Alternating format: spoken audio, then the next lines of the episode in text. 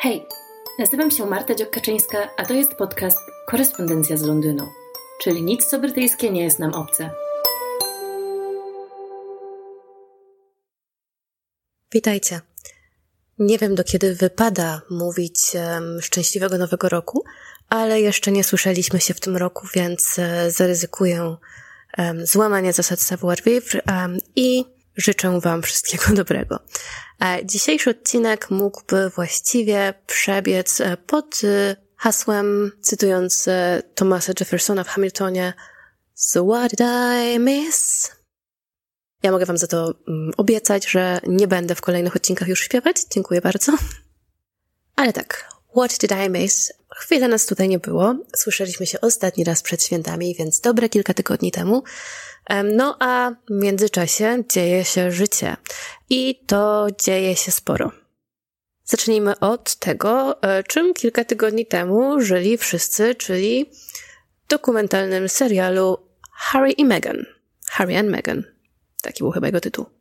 Przez e, kilka odcinków, e, dokładnie sześć, wszyscy wpatrywali się w Netflixa, żeby dowiedzieć się e, nowych, sensacyjnych, brudnych wieści, jak to było na królewskim dworze i dlaczego zdecydowali się e, z niego odejść. No i nie wiem jak wasze wrażenia, ale ja się absolutnie, totalnie, okropnie wynudziłam na tym. Mam wrażenie, że była to z jednej strony laurka dla nich, przede wszystkim od nich samych, bo się bardzo rozkrywiali nad sobą nawzajem, jacy są mądrzy, wspaniali. Mama chwaliła ich oboje, mama Meghan i ogólnie wszystko było słodko, pierdząco. No a potem, potem były takie nieprzyjemnostki e, związane z prasą oraz e, z rodziną królewską, która no nie dorosła do wyzwania e, przyjęcia do siebie nowej e, członkini jakby. Ale generalnie dokument obchodził się z tym wszystkim no tak nie do końca ostro, mam wrażenie. Nie było tam jakichś nie wiadomo jakich rewelacji, sensacji. W ogóle mam wrażenie, że tak troszeczkę tłumaczono to brytyjskie w cudzysłowie życie, bo to oczywiście jest jakiś tam no, ułamek e, brytyjskiego życia, tak, e, życie na dworze królewskim i sprawy związane z, z rodziną królewską, o których być może jest głośno w mediach. Natomiast jeśli chodzi o wpływ na życie szarego człowieka, no to jest to taka tam ciekawostka, którą się przeczyta na serwisie plotkarskim. No i generalnie wychodziło z tego, że um, no Meghan jest bardzo amerykańska, pewne rzeczy ją drażnią, może są to inne rzeczy kto, niż te, które drażnią Brytyjczyków. Ona zachowuje się w sposób, um, no który nie do końca przystaje i nie zawsze umie zaakceptować, że może powinna się dostosować. No i może rzeczywiście nie wszyscy potraktowali ją e, tak dobrze na każdym kroku i życzliwie jak powinni. E, no natomiast jakby nie widziałam tam specjalnie wielkich dram.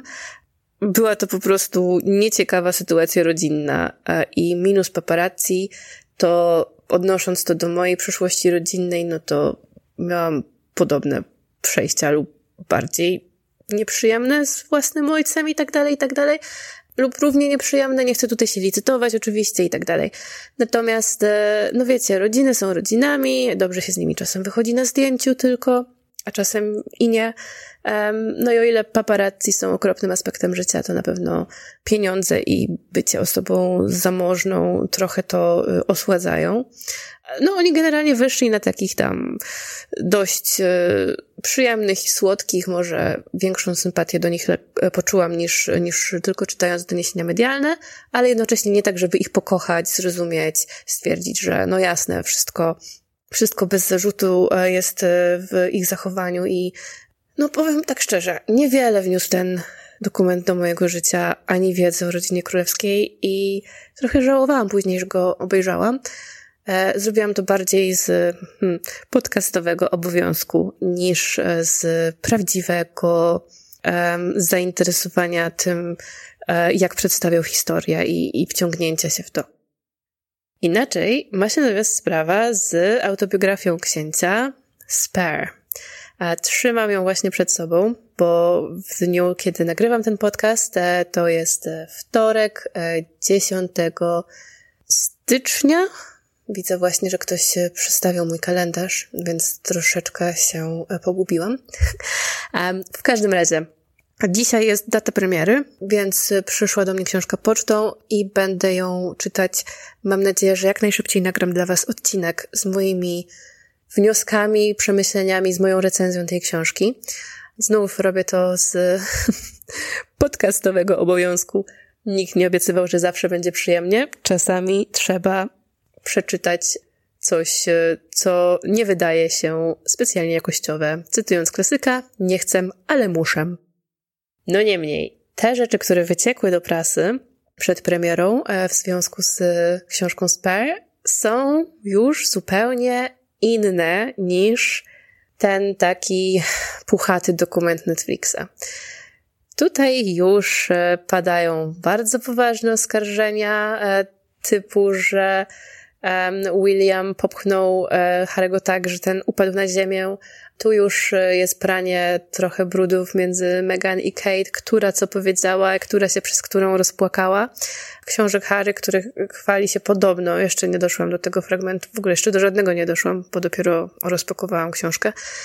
Chwali się, jak utracił dziewictwo um, oraz tym, ile osób zabił w Afganistanie.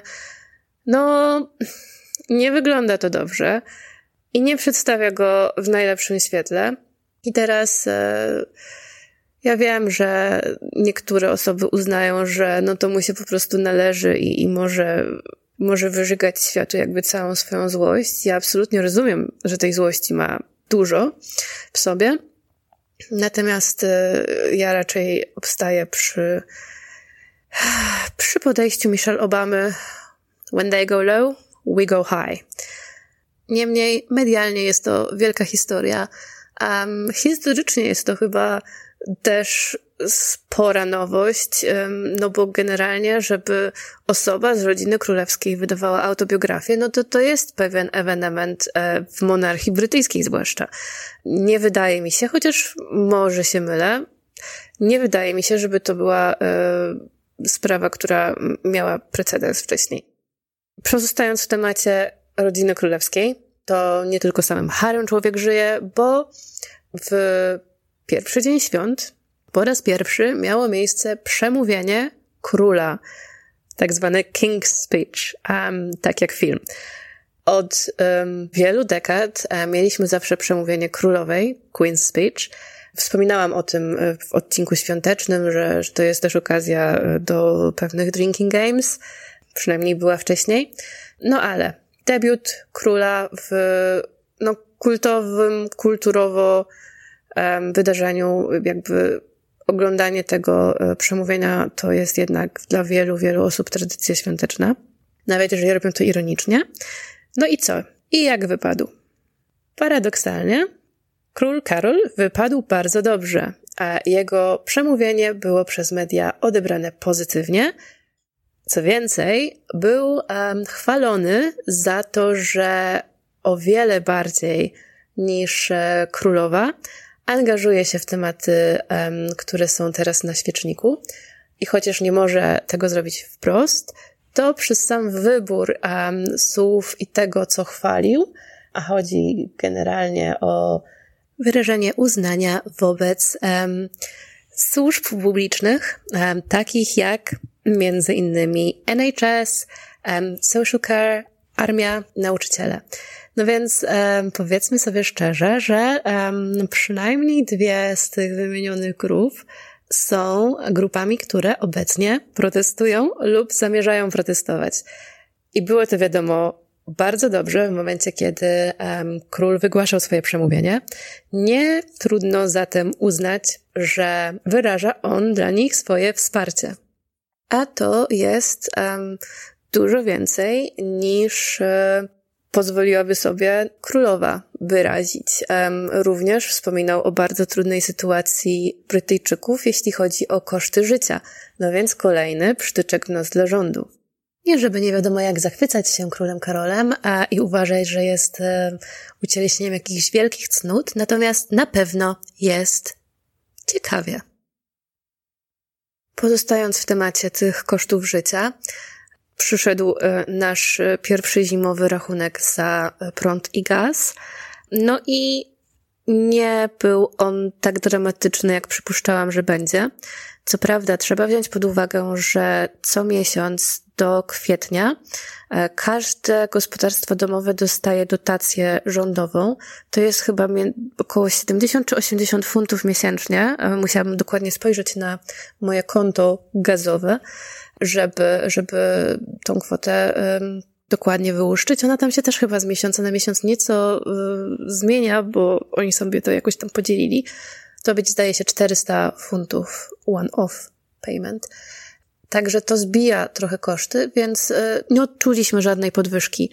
E, niemniej, tak jak wspominałam już we wcześniejszych odcinkach, e, w tym roku grzejemy dużo mniej i zwykle jesteśmy tak na osiemnastu do dziewiętnastu stopniach.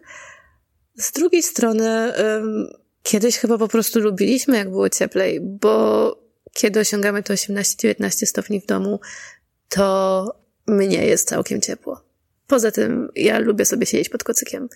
Dzieci nie narzekają, jesteśmy mniej więcej tak zdrowi jak zawsze, więc so far so good, ale to dla nas, tak?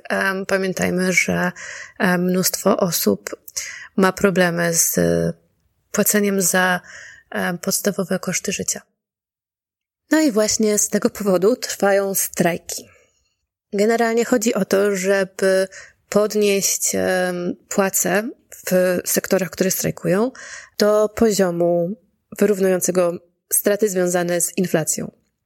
Te podwyżki będą musiały być całkiem spore, ponieważ od wielu lat, chociażby pielęgniarkom, nie podnoszono pensji zgodnie z inflacją, no więc jesteśmy teraz nieco do tyłu i to całkiem nieco sporo. Zdaje się, że w przypadku niektórych grup zawodowych to jest no niemalże dziewiętnaście procent, czyli generalnie zarabiają dziewiętnaście procent mniej dzisiaj niż zarabiali ileś lat temu, jeżeli chodzi o realne zarobki i to, jaką siłę nabywczą mają. No więc nic dziwnego, że chociażby um, N H S e, i, i wiele osób e, pracujących w służbie zdrowia decyduje się strajkować. Te kalendarze strajków też e, Wam już e, w poprzednim odcinku opowiadającym o, o zimie niezadowolenia części drugiej podpinałam.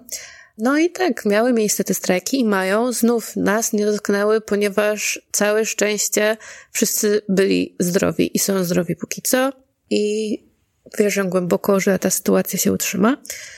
No natomiast kolejki do tego, żeby dostać się do Accident and Emergency z ambulansu podobno trwają no niesamowicie długo.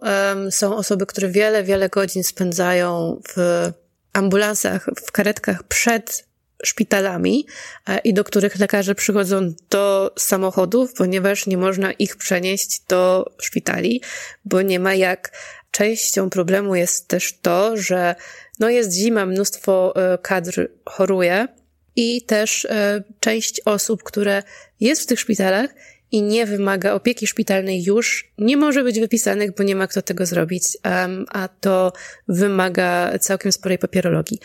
Ja miałam okazję doświadczyć tego cztery lata temu, kiedy urodziła się moja starsza córka um, w szpitalu w samym centrum miasta.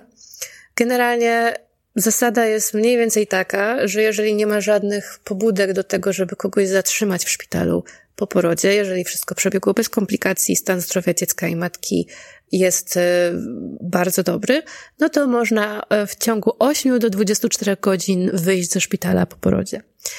Oczywiście, jeżeli stan zdrowia nie jest dobry, to to wygląda inaczej. Natomiast ja nie miałam żadnych problemów. Dzieciątko też nie miało żadnych problemów. A mimo wszystko zostałyśmy dodatkową dobę w szpitalu, ponieważ po prostu nie miał kto nas wypisać.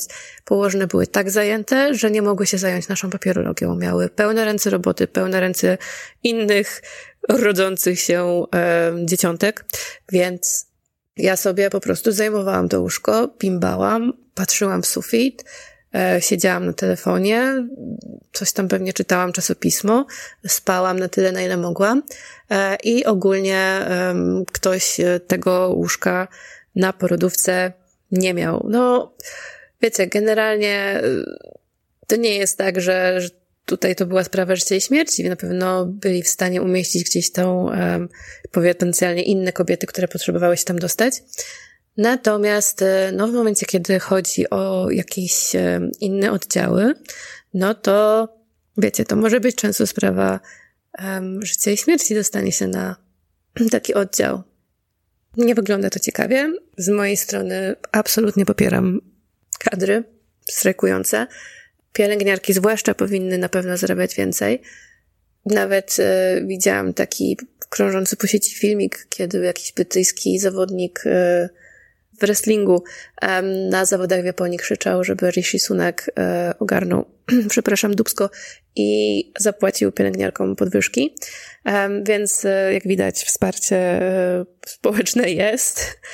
Strajkuje też kolej, e, znów e, póki co siedzimy w domu, więc nas to nie dotknęło. Natomiast no, mój teść musiał inaczej dostać się na, do, na lotnisko, więc jest to jakby dla nas póki co jedyny odczuwalny chyba skutek strajków.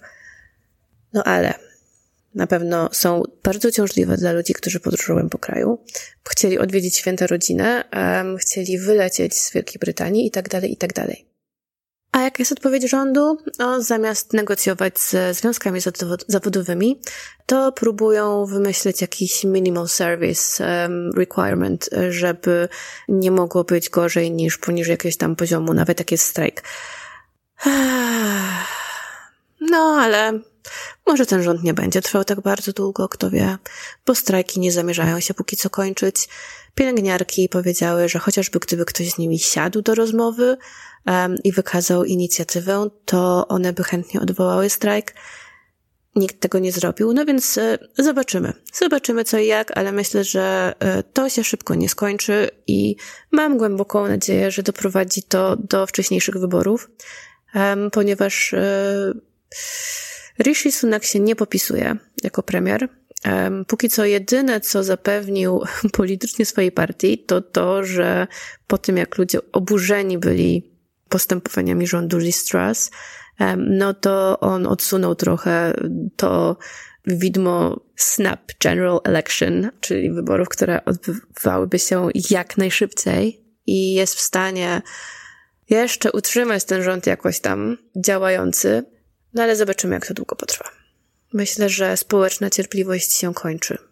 A nawet lewicowi publicyści um, piszą już, że no chyba jednak z punktu widzenia um, partii konserwatywnej odwołanie Borysa Johnsona było błędem, bo on przynajmniej wydawał się mieć jakiś mandat um, do sprawowania władzy, no bo w końcu wygrał wybory. I nie ma tego teraz w partii konserwatywnej. I ciężko wyobrazić sobie, jak mogliby wygrać kolejne wybory.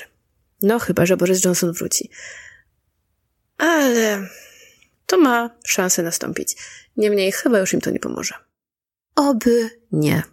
Rishi Sunak wygłosił zresztą przemówienie ze swoim pięciopunktowym planem na temat tego, co powinno się dziać w tym roku i jak oni to sobie świetnie poradzą z naprawieniem gospodarki, który to plan um, określany jest jako żenujący, śmieszny i nieambitny, ponieważ generalnie te rzeczy, które on sobie wymyślił, że zrobi z rządem, e, podobno i tak mają nastąpić według prognoz.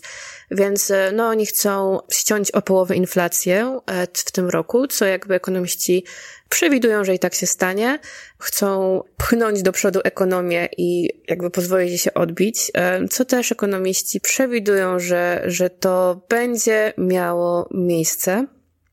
Chcą zmniejszyć dług narodowy, chcą skrócić listy oczekujących na zabiegi, operacje i tak dalej w en ha esie, ale bez podania jakichkolwiek jakichkolwiek e, konkretów, no więc wiecie, jeżeli skrócą te listy o, nie wiem, dziesięć procent, to też będzie um, jakiś sukces, tak? No i dotrzymają słowa.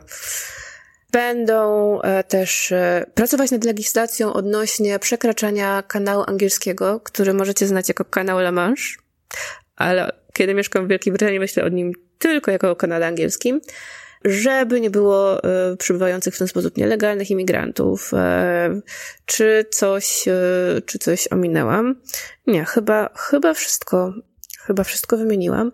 E, na co Keir Starmer odpowiedział mu zaraz następnego dnia swoim przemówieniem. E, no więc generalnie e, kampania wyborcza już się zaczyna. Generalnie nie przedstawił póki co jakichś bardzo um, ekscytujących propozycji, poza tym, że będzie trzeba naprawić um, zniszczenia, których dokonał, dokonał rząd obecnie rządzący i um, w ostatnich kilkunastu latach um, partia konserwatywna. I generalnie uprzedził, że gospodarka jest w takim stanie, że nie będzie tego można zrobić po prostu um, zalaniem problemów pieniędzmi, bo tych pieniędzy tak bardzo e, nie ma skąd wziąć. No niemniej jest, e, jest on e, obiecującą alternatywą, głównie dlatego, że nie jest e, przewodniczącym partii konserwatywnej. Gdybym miała e, stawiać pieniądze na to, kto będzie w następnym rządzie po wyborach, to myślę, że będzie to Labour. No ale znów pożyjemy, zobaczymy. Jeśli chodzi o mnie osobiście, to dla mnie teraz najgorętszym tematem są aplikacje do szkół. My już nasze złożyliśmy, wybraliśmy um, pięć szkół, można składać um, swoje aplikacje do sześciu, um, no ale zdecydowaliśmy się na pięć, ponieważ pięć nam się podoba. Zrobię, myślę, o procesie aplikacji cały odcinek, ale to raczej w okolicy jesieni, kiedy nie tylko dostaniemy się już do szkoły, ale też ją zaczniemy. Pierwszy deadline mamy piętnastego stycznia. Do tego czasu trzeba złożyć aplikację. Natomiast wyniki będą w kwietniu. Potem jest jeszcze możliwość odwoływania się, czekania um, na potencjalne zwolnienie się miejsc i tak dalej, i tak dalej. Także zobaczymy. Jest to emocjonujące, stresujące i, i w ogóle generalnie każda matka znajoma z dzieckiem w tym wieku jakby zaczyna rozmowę od tego, czy już złożyliście i które szkoły wybraliście. No więc naprawdę, naprawdę wszystkie tym teraz żyjemy. Z drugiej strony moim drugim bardzo gorącym tematem jest moja książka, powieść fantastyczna, na zasadzie, że fantasy, nie mówię od razu, że jest fantastyczna, chociaż mam nadzieję oczywiście, że za taką ją uznacie, której akcja dzieje się oczywiście w Londynie, no bo jak żeby inaczej, chociaż nie tylko, bo są sceny w Gloucestershire, w Arundel, w Szkocji. Tytuł powieści to Elfy Londynu. Wszystko zostaje w temacie zgodnym z tematem podcastu, więc myślę, że też nie będziecie mieli mi za złe, kiedy w okolicach premiery, która powinna nastąpić za jakieś dwa miesiące, poświęcę trochę czasu sobie na antenie. Nie mogę się już doczekać tego. Będę oczywiście o tym opowiadać, będę o tym mówić, myślę, do znudzenia we wszystkich moich kanałach społecznościowych. Ale się cieszę. No, teraz, kiedy, kiedy już ten proces wydawniczy dobiega końca i już na um, horyzoncie widzę tą fizyczną książkę, to jest to, jest to super, um, super ekscytujące. Będzie w niej Londyn, będą w niej elfy, będą terroryści, będzie krew, przemoc, ale też, mam nadzieję, cięty dowcip. Więc bardzo liczę na to, że was zainteresuje i się wam spodoba. I z takich jeszcze małych ogłoszeń duszpasterskich, w najbliższych tygodniach będę próbowała założyć Patronite. Być może będzie mieć to miejsce bardziej w lutym niż w styczniu, ponieważ potrzebuję założyć polskie konto w polskim banku. Jest to nieosiągalne, pozostając za granicą, nawet przez internet, a jeszcze nie ma, na dodatek nie posiadając polskiego numeru telefonu. Niemniej chciałabym wtedy zaprosić was do zostania patronem. Z tego, co zdążyłam się już zorientować, zapodając ten temat w moich social mediach, najbardziej interesują was bonusowe odcinki w ramach materiałów, które sponsorujecie i które chcecie otrzymywać ode mnie w ramach bycia patronem. I myślę, że jest to absolutnie wykonalne. Jeśli będę mieć jeszcze jakieś inne dodatkowe pomysły, oczywiście przedstawię wam je, ale jeśli wy macie palące sugestie, no to zawsze możecie do mnie pisać info at riennahera dot com. Mam nadzieję, że com. Chyba com. Tak, no to tyle na początek roku. Trzymajcie się ciepło. Ja tymczasem będę zabierać się do lektury, spędzać długie, upojne chwile z księciem Harrym pod moim wełnianym kocykiem w kratę, popijając herbatę i mam nadzieję, że nie uduszę się z wrażenia, czytając o jego rewelacjach um, i zapoznając się z wywleczonymi brudami. Wam życzę jak najmniej brudów w nadchodzącym roku, samych wspaniałych relacji rodzinnych, nie jak u Harry'ego, i długich chwil z moim podcastem. Mam nadzieję, że to jest dobre życzenie, a nie przekleństwo. Trzymajcie się. Do usłyszenia za tydzień.